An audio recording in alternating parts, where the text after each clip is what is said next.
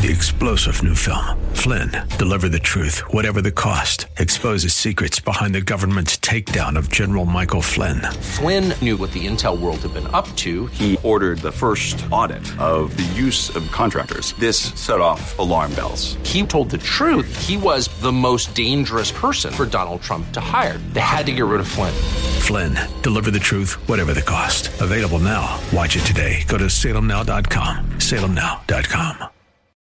This is the Pro America Report on The Answer San Diego. Welcome, welcome, welcome. Ed Martin here on the Pro America Report. Thank you for tuning in. It's great to be with you. So much happening so fast so fast. You got to cut through the clutter. You got to try to see it as fast as you can. In one minute, you've got Twitter CEO Jack Dorsey admitting that his company did a bad job of managing its own services. The next minute, you've got uh, the Joe Biden campaign admitting that they've lied for, I don't know, five years, four, three years it just doesn't stop. It's happening so fast, and uh, and we've got to go through. We got to cut through. Well, tonight we will have a chance to uh, visit with a new author. I haven't I haven't had her on the show. I only read her recently. Danielle Gill. Her father is Dinesh D'Souza, very proud dad, and uh, she'll be with us. And we'll also talk with John Schlafly. We'll get the Schlafly report update and a lot more, and a lot more. But First, what you need to know, the Daily Wink, and go over to proamericareport.com and sign up and get their email version of the Daily Wink, the Wink, Y, excuse me, W-Y-N-K, what you need to know, and that'll go in your email box. You sign up there, it gets in 5 a.m. in the morning, Monday through Friday, bam, you get all your problems solved. When you wake up, you go read that and you're all, you're informed. And, uh, but here's what I want to tell you, what you need to know today. What you need to know today. Joe Biden and his campaign are lying in the wrong way. And later on, I think I'll finish the show talking about Steve Scully, the C SPAN uh, host who got caught lying about his Twitter account being hacked. He was having an in- intimate exchange with a never Trumper, and uh, then he lied about it. Now he's been suspended. It's bad stuff. It's uh, stupid to lie. Okay, that's the first message. Don't lie. If you get caught with something, just tell the truth. It's always better to come clean. But if you're going to lie in politics, you got to know what you're doing. You got to know how to read the room and you got to read the answers. And so here's what happened with Joe Biden. When the when this uh, when this famous laptop, actually there's three laptops, have surfaced with Hunter Biden's photographs and his emails, and how it got to, into the hands of the media or whoever is another story that's all funky. It's uh, uh, Hunter Biden dropped him off at a computer repair shop, never picked him up. After a while, you know, the law of something that's left behind after a certain time, I think the law says it, it you know, it can become the property of the person who's holding it, but I'm not sure it happens as fast as it is. Anyway, whatever. But when the Biden campaign was confronted with this, they did not say those pictures and those emails are not real. They're doctored or anything. They, they didn't say that. They didn't dispute them. In fact, they didn't dispute the veracity of them. It, meaning, I guess they think that they exist and they are what they are. Now, for years, Joe Biden has said he didn't know what his son was doing in uh, Ukraine. He didn't know what he was doing in China, even though he traveled on Air Force Two with uh, his dad, and he never talked to him about it, which stretches, you know, stretches credulity. But whatever. I mean, I don't know. Maybe they just have a weird family. But here's the thing. He also said he never talked about Burisma and never talked to Burisma officials. And according to the emails that have been disclosed, Hunter Biden was being thanked by his Burisma colleagues for setting up a meeting with Joe Biden. Now, when confronted with this, what did the Joe Biden campaign do? They released a statement that said, according to the official calendar, Joe Biden did not meet with them. Are you kidding? Anybody knows anything about uh, sort of elected officials knows there's an official calendar and then there's not an official calendar, you know, unofficial or, or sort of private or outside. And the reason why is if you're a U.S. senator or vice president, or in my case, I worked for a governor, and the governor of the state of Missouri, when I worked for him, he had lots of stuff that didn't go on the official calendar fundraising events, discussion with party officials, uh, meetings with people about campaign strategy, all that kind of stuff. And you wouldn't put it on the official calendar because it wasn't official business. But it existed. So when Biden's campaign said it wasn't, there was no official um, meeting, no meeting on the official calendar, what they really meant was there probably was a meeting. And so when they said it that way, by definition, by by by um, you know, it would be malpractice not to ask the next question, which is, well, did he have a meeting? Earlier, you know, a few hours after that statement, then the Biden campaign said there may have been an informal meeting. Look, I have to tell you, I, I think it's a major, major problem if it turns out that there was a meeting between the Burisma officials engineered by Hunter Biden. It takes away from Biden, uh, Joe Biden, all the argument he's been making, which is don't try to, you know, every family's got children. Some of them have a drug problem. Some of them have other problems. We, my son had some of those problems. Don't lump me in with them. You know, let me stand alone. And Americans tend to like to let families alone, but not when it's clearly the swamp. And here's the sort of the second part of what you need to know is that the, the, the most powerful instinct in the electorate right now is drain the swamp. When they look up and see Nancy Pelosi lecturing Wolf Blitzer about, you know, we'll get to it when we want to help people, when people are struggling, and they realize that Nancy Pelosi's worth a couple hundred million dollars, and they realize that the rules apply to one set of people, you and me, and, and not to others, those in power.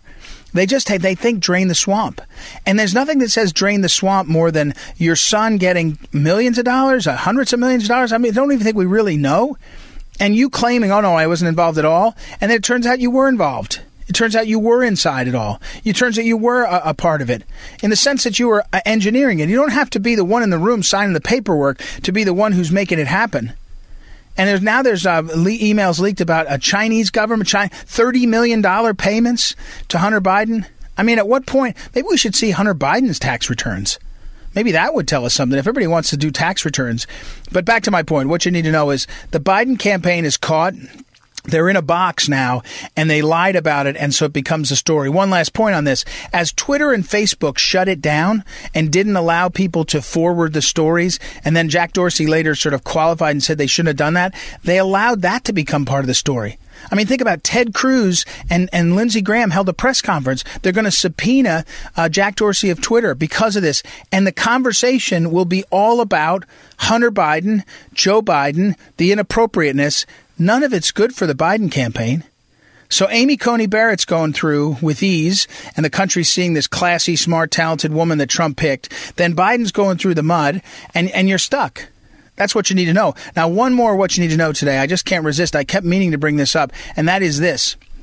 You, uh, have you noticed? There's no AOC. Where's AOC? Don't you wonder where AOC is? I mean, AOC is supposed to be the, you know, the, the dynamo, the energetic, charismatic. Uh, where's Bernie Sanders? I guess I know where Bernie Sanders is. He's not particularly charismatic, but he did have a big following. Where's the energy coming from the base of the Democrat Party, rallying the troops to go through the tape? And I'll give you the answer. My instinct. I'm not sure of it. They don't really care about Biden. They don't really think of Biden as the future. They don't think of Kamala Harris. Kamala Harris and Biden are the future of the Democrat establishment. The activists in the Democrat Party don't really care about them. And my my my my, uh, my point to you is, you will end up you will end up with less energy for candidates, and that will translate into less votes. So you can say all you want. And by the way, the numbers reported by uh, Trump uh, and Biden today, uh, the numbers of fundraising, extraordinary numbers. If, if, you were just reported Trump's alone for I think the month of September was like six hundred million dollars, you'd be like, whoa. But I think Biden raised like 900 million. I mean, this is real, real jack. Uh, but but money isn't everything, and I just wonder AOC versus ACB it looks like ACB every day, all day long, Amy Coney Barrett, and no sign of AOC. I would have thought by now that we would have seen AOC deployed. Now, late in the day on Thursday, I noticed that uh, Obama put out a statement that he will begin campaigning for uh, Joe Biden. So perhaps in the last two and a half weeks, we'll see Obama arise from his uh, his very um, uh, you know well well uh, apportioned uh, chair in in whatever wealthy place he's living. He's got a huge home he bought on on Cape Cod or somewhere, Martha's Vineyard. but he, he may be getting engaged. But where's AOC? Where's the base of the Democrat Party? Having rallies, having uh, online efforts. I, I don't know. It doesn't. It doesn't. It's not obvious to me. But my guess is they're standing down. My guess is they're not really uh, committed uh, to where they see uh, the Democrat Party going, at least under. Um, under Joe Biden. So that's what you need to know. That's what you need to know. All right. Listen, a couple of details. Follow me on Twitter at Eagle Ed Martin and do me a favor and uh, like, um, uh, follow me and then uh, um, invite others to follow me on Twitter. We're growing our Twitter following. It's very effective. A couple nights ago when we had our collegians event, we had over a thousand people participate virtually, uh, college students and then others. It was fantastic. But one of the valuable things was for them to promote uh, and to amplify what we're doing on social media. At Eagle Ed Martin on Twitter, Ed Martin Live on Facebook over on the uh, regular internet, phyllisschlafly.com, and of course, proamericareport.com to sign up for the daily newsletter. So uh, we'll take a break. When we come back, we'll talk with Danielle De, uh, Gill, whose new book is called The Choice. Uh, the abortion divide in America. Very interesting. Uh, a young woman writing about this and writing especially about her generation. We'll take a break and be right back. Ed Martin here on the Pro America Report. Back in a moment. This is the Pro America Report on The Answer San Diego. Thank you. Welcome back. Ed Martin here on the Pro America Report. Our next guest is Danielle Gill. Now, I have to tell you, Danielle, will make you smile, but uh, we had this guy on the show last week uh, named Dinesh D'Souza, and he said, You got to have my daughter on about her book. So I, I know you never would run from that name, but of course, that is your father. And uh, so, Danielle Gill, but I really am excited to talk to you today, and our listeners will be interested in the book. It's called The Choice The Abortion Divide in America. So, welcome to the program. And as you watched the uh, coverage of Amy Coney Barrett's nomination, was the abortion divide in America any clearer than watching the senators how they handle themselves? Yeah, it's just so clear that the left's fear that Roe v. Wade is going to be overturned is really driving everything that they're doing right now, especially with attacking Amy Coney Barrett and you know constantly questioning her on it. And I think her response is that saying that Roe v. Wade is not super precedent uh, kind of shows the left that, yeah, you should be fearful that Roe v. Wade could be overturned. Well, and, and, and here's the thing I wonder about when I watch this. I want to see what you think because you wrote about it in your book. Um, the divide. You know, uh, the, the, left isn't trying to find common ground. They're not trying to say what's common sense about abortion, say limiting abortion. They've sort of subscribed to a hard line on it, and it, as you say, that's that's sort of all they can think of in these hearings. But I guess is the general public with them on that? Are they are, are they are the is the general public um, in the same spot that the political powers are in the left? Absolutely not. Most Americans don't agree with the left, which is that abortion empowers women. Abortion is no different than any other healthcare procedure. You know, this in the womb, this is a polyp, this is an appendix, this is a body part, this isn't a human being. Most Americans don't agree with that. I think we all know what pregnancy is. We know what's going on in the womb. And that's why the left has had to kind of pivot to saying this is a human, but it's not a person. Yeah, that's. I think that. I think that's part of it. Okay, um, how do you think Amy Coney Barrett handled herself? I mean, I, when I when I say that, I mean you're an observer again of the abortion divide, but also uh, the Kavanaugh th- uh, fights. I mean, give me your impressions of her. Yeah, well, I think that you know we kind of saw with the Kavanaugh hearing that uh, even Christine Blasey Ford's lawyer, Debra Katz, said that Roe v. Wade is part of what motivated Christine. So clearly, we're seeing now with the attacks on Amy Coney Barrett that it's really motivated by the left's uh, fear that Roe v. Wade is going to be overturned. And I think that Judge Barrett has done a, done a great job in kind of, you know, being very uh, put together, answering every question directly. She's um, really an impeccable candidate. Her her qualifications are great, so I can't see how the left could really stop her. I I was with somebody last night. By the way, we're talking with uh, Danielle Gill. Uh, her Twitter feed is uh, at Danielle D'Souza uh, AG uh, DeSouza G. Sorry, G on the end for Gill. That's why. That sorry, Danielle. I'll put it. I'll put it up on my Twitter account. I was listening to someone last night. They said um, it's gone so well for Amy Coney Barrett. She's clearly bright. She's clearly qualified. She seems to have a great temperament. But the person said to me, uh, "It's about how it felt right about now with Kavanaugh. The, the Kavanaugh had made all the right impressions, and then the left came with this, uh, you know, shocking development aided by the media, and the media went wild. And of course, um, as I said to someone, even Senator Hirono's questions this past week, which were disgusting, you know, they asking uh, Amy Coney Barrett if she'd ever, you know, been, I don't know, arrested for uh, misconduct or different things. I won't even, I won't even uh, dignify them by quoting it. To me, that was about making uh, Kavanaugh pay because all the stories would have to write about how he was, um, uh, it was alleged against him and all. And I think that the long play for the left is to damage the the uh, quality and credibility of people so that they won't be as strong and they won't stay strong. So, uh, Danielle, let, let, me ask you about that. Um, what is your what's your thoughts on the media, the power of the media, the power of the media's vision on on the uh, abortion question? Yeah, the media is incredibly powerful, and I think the fact that even that they ran so many stories, there was so much criticism of her for adopting children from Haiti. So I think they kind of saw, okay, we can't really accuse her of sexual assault, so why don't we just say she's a racist?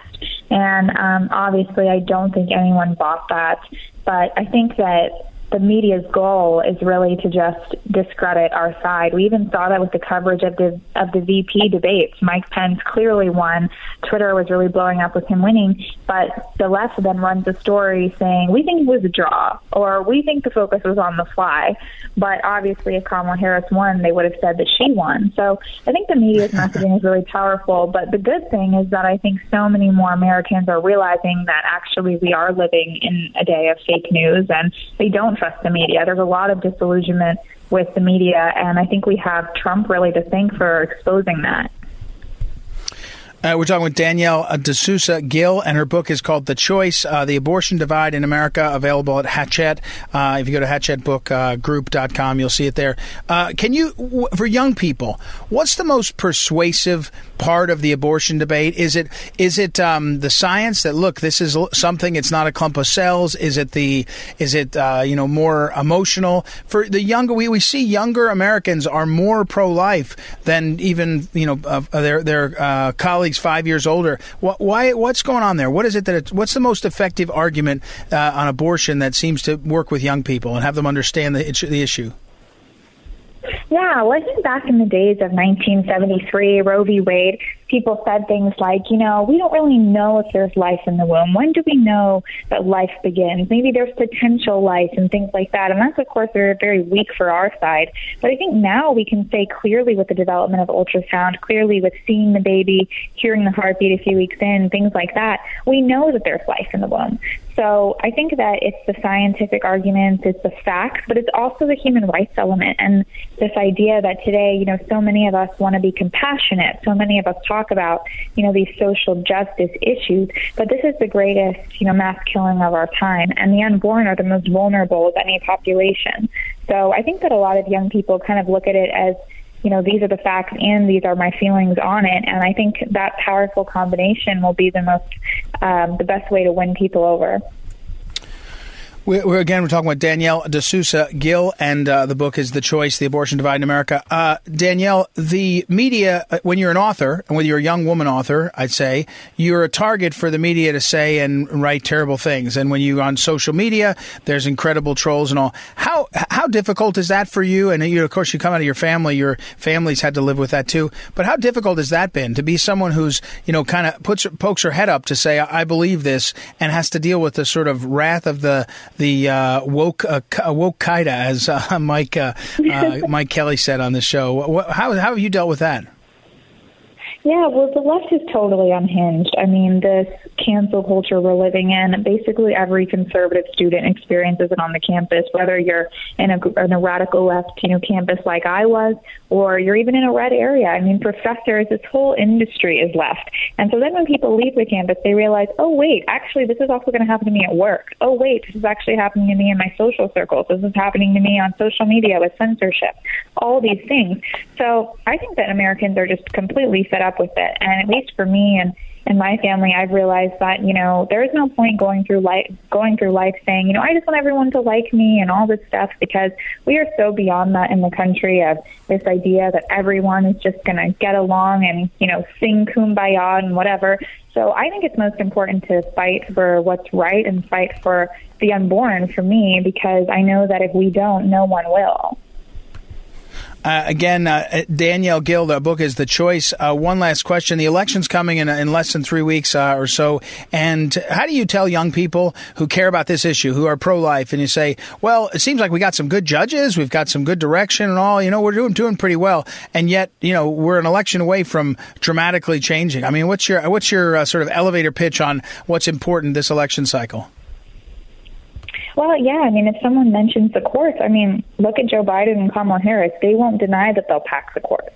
So let's say we do confirm Amy Coney Barrett. I mean, it doesn't stop there because the left wants to create their own, uh, you know, their own rules to play by. So, um, unfortunately, if Joe Biden and Kamala Harris are elected, what's going to happen? Well, they've talked about it. They're going to try to overturn the Hyde Amendment, which basically is what protects Americans like you and me from having to pay for other people's abortions through federal funding. So they want federal funding for abortion. They also advocate for late term abortion. And um, so I think things like that, I mean, they really don't resonate with the American people. It's going to make a huge difference um, as far as who's elected, what America we're going to be looking in. Living in. And of course, our Supreme Court is important, but uh, we need this also reflected in our laws. Mm-hmm. All right, Danielle, thank you for taking the time and thank you for the book. The book, again, is called The Choice The Abortion Divide in America. Danielle D'Souza Gill. Uh, it's a Hachette Books. Uh, I'll put it up on social media. I've available. I was looking everywhere books are sold. So thanks again, uh, Danielle. Uh, very important topic and great to have your voice out there and so loud and clear. Appreciate it. I appreciate it. Thanks so much. You're welcome. All right, we'll take a quick break and be right back. It's Ed Martin here on the Pro America Report. Back in a moment. This is the Pro America Report on The Answer San Diego. Welcome back. Ed Martin here on the Pro America Report. It's time to talk to John Schlafly. The Schlafly Report is available over at townhall.com each Tuesday evening. It posts and then uh, also available at phyllisschlafly.com in the archives.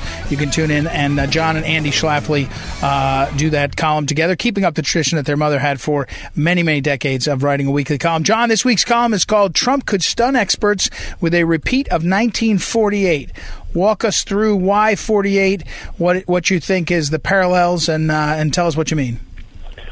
Well, Ed, uh, we were exploring a little history uh, about the election of Harry Truman in 1948, and we were uh, stunned by the parallels. To be honest, even a mm-hmm. even a silly one, like the fact that the election day that year was very early, uh, as early as it huh. could be, just as it is this year. So um, Truman was an accidental was regarded as an accidental president. He'd become president only because he was vice president. Uh, he wasn't, and uh, you know, people thought that he uh, was. The polls showed that he was going to lose, and so much so that the his opponent, the Republican candidate Tom Dewey, almost didn't bother to campaign. Uh, he was really calling coasting and not hmm. trying to rock the boat, just kind just trying to uh, you know basically run out the clock as people are saying right now about Biden. In fact, I just saw an article today, Ed, that Biden and Harris are just running out the clock because they think they've got it won, and they don't want to hmm. jeopardize that. Well, that's what happened in 1948, and Truman uh, threw himself into uh, a, a very energetic campaign, and he had what was he called the whistle stop campaign. He took trains right. and stopped everywhere to speak to the people. He was very energetic, kind of the way Trump is. He was kind of, uh, and and Truman was a plain spoken, you know, uh, you know, coarse talking man, kind of like Trump. There had some personality comparisons, and Truman just drove up the. He energized the voters in the Midwest, especially. Now, at that time, believe it or not, the Republicans basically owned the Northeast, including New York, which was a much bigger factor than it is today. The Republican candidate, Dewey, was governor of New York, and uh, and and what, but when the uh, votes were counted, yes, Dewey won the Northeast, but it wasn't enough to put him over the top because Harry Truman had locked down the Middle West, uh, including Ohio and other Republican states, just basically through the force of his energetic campaigning. And uh, so, you know, that could happen again this year, uh, Ed. We see this happening with Trump going out doing these events that draw huge crowds, energetic crowds. Whereas Biden well, here's an, is yeah, just, you know, sitting yeah. in circles, sitting and, and and he has three or four or maybe fifteen people showing up in circles, and there's no energy there. We're talking with John Schlafly. The Schlafly uh, report runs at townhall.com on Tuesday evening, available at, sh- at uh. Hey, John, there's another parallel, uh, parallel actually in 1948. People don't realize the, the Congress that was seated from 1947 January through January of 49, uh, which was uh, nicknamed by Truman the Do Nothing Congress, and he ran against it. He said, Those people do nothing. They didn't get anything done. And he was able to tag them with it.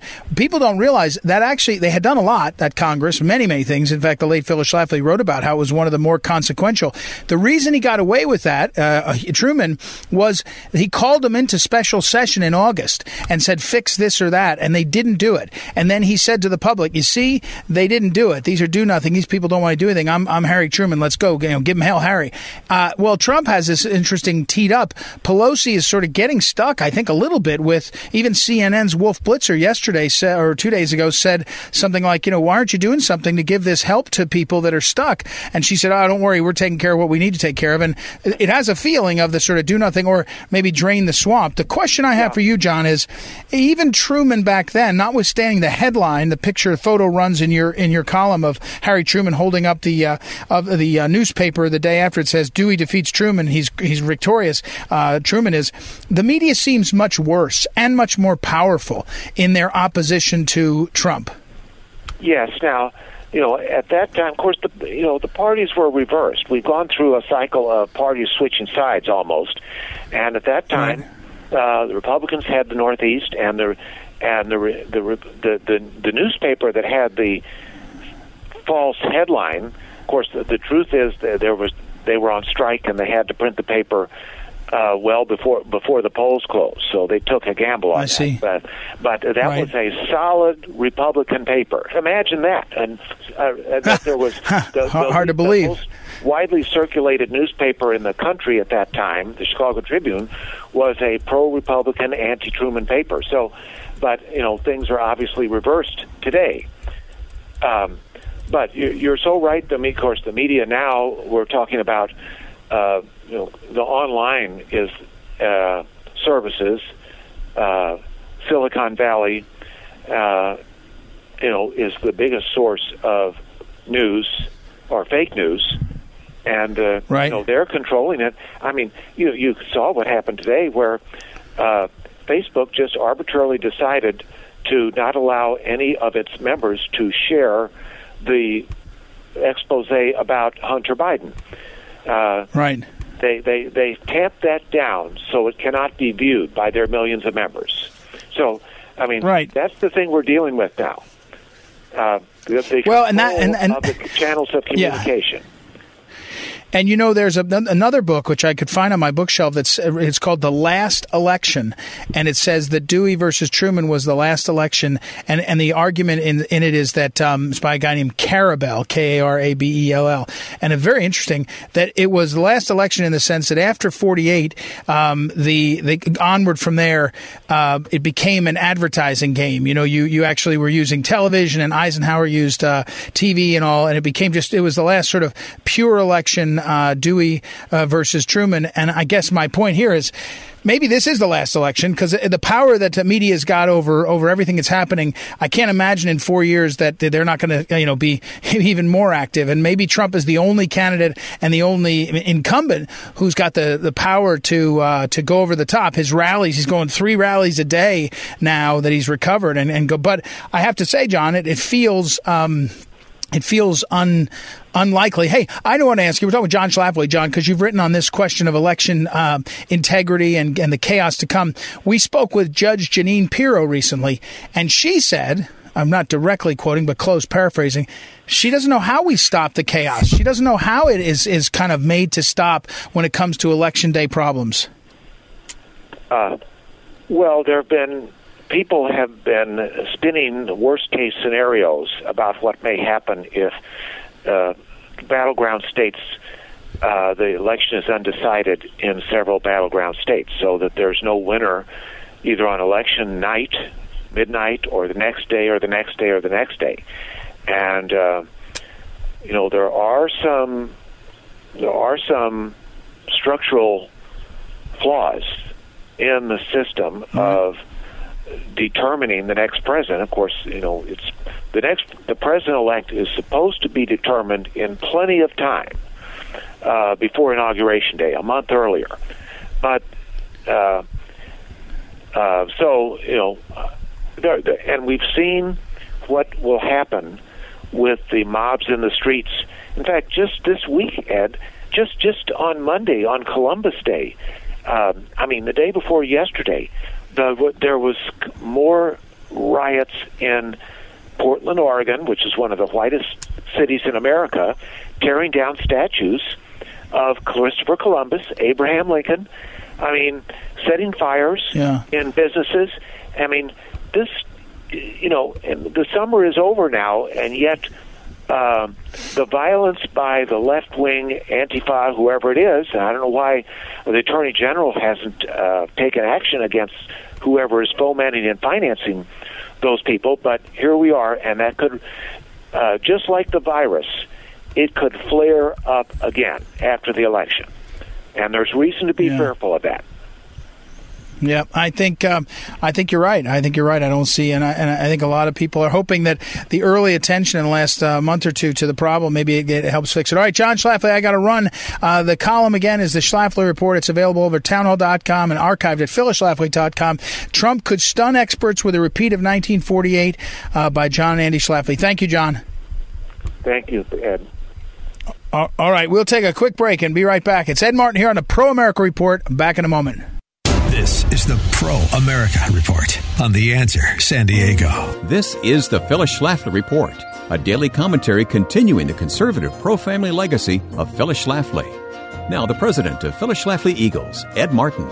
Some conservatives were baffled when Phyllis Schlafly, the founder of the modern pro family movement, became one of the first true movement conservatives to endorse Donald Trump at a rally in St. Louis, Missouri on March 11, 2016.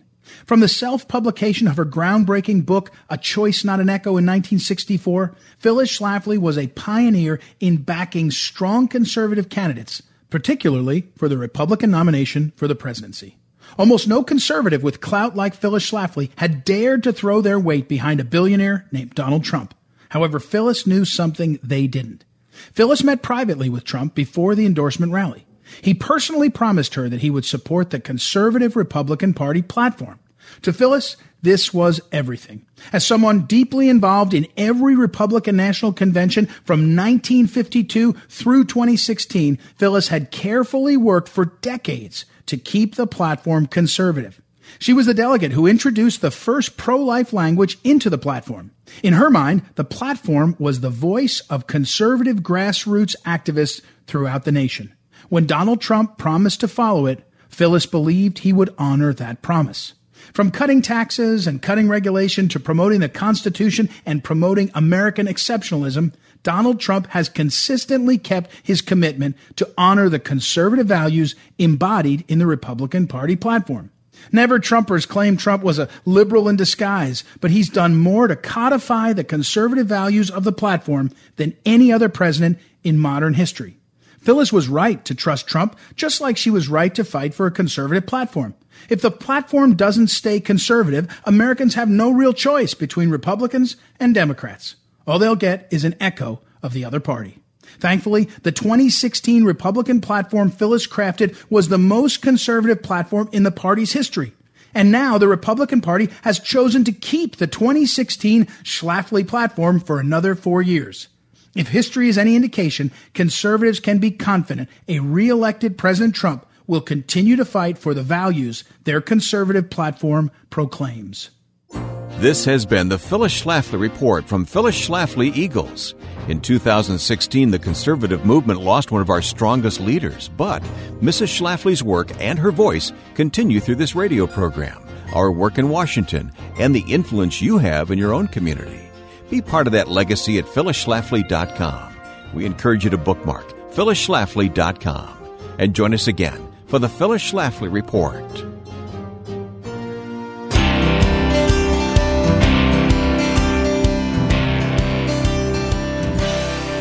Welcome back. Ed Martin here on the Pro America Report. Let's uh, wrap things up tonight with another lesson on how not to lie. And uh, this one, this uh, time we're talking about Steve Scully, the C-SPAN reporter, not, he's the he's a host at C-SPAN. Other than Brian Lamb, the founder of C-SPAN, who was there forever, like for 45 years, uh, Steve Scully has been the one of the faces of C-SPAN's uh, what is it called, Washington Journal, the morning show, and then also their election coverage.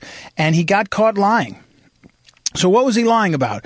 Well, uh, he was an intern for Joe Biden, but nobody nobody was surprised at that. That was years ago. When he was selected to do the debate, he was supposed to be the debate uh, uh, host of the second debate, presidential debate.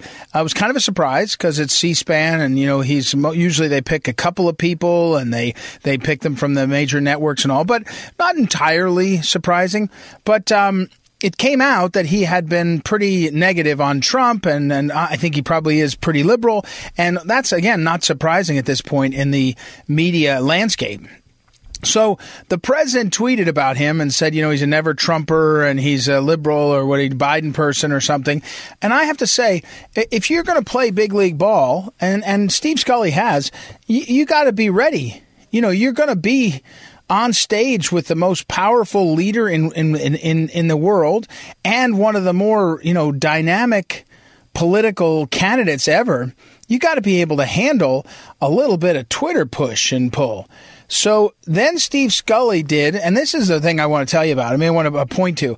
Steve Scully did where he sent what he thought was a direct message to Anthony Scaramucci, who was once the for about 11 days, he was the communications director in the White House. He had known Trump back in New York, he's kind of a character. Scaramucci comes on. Then I think he he uh, said things off the record and meant to say them off the record, said them on the record that were offensive, and he basically was pushed out really quickly, mostly by the media that, that kind of made it a, a, thing. But be that as it may, um, Steve Scully did a direct message to uh, Scaramucci saying, "Should I engage Trump?" Except he didn't do it as direct message. It went out on his Twitter feed. Scaramucci responded. And then, when confronted by this exchange, this kind of exchange amongst uh, people that hate Trump, or at least Scaramucci does now, he, Steve Scully fell back on the I was hacked line. Now, Joy Reid over at MSNBC got away with this. She said that her uh, her blog was hacked years ago when it said uh, statements that were what are, are, called homophobic. I would say they were more critical of some of the uh, LGBTQ lifestyle. But Joy Reid got away with saying she was hacked. But you can't really do that. I mean, she got away with it because it's MSNBC. She's an African American woman, and they sort of just push their way through it. But a normal person's not going to get away with it. So when Steve Scully said he was hacked, said he was his account was hacked, everybody thought, yeah, right. Well, you probably saw the news that he came forward and admitted he wasn't hacked. He had the exchange, and he's been suspended indefinitely. Here's the thing you should take away from this. Number one, I guess we cannot have any um, real thoughts anymore that our media is without bias and that they can control it.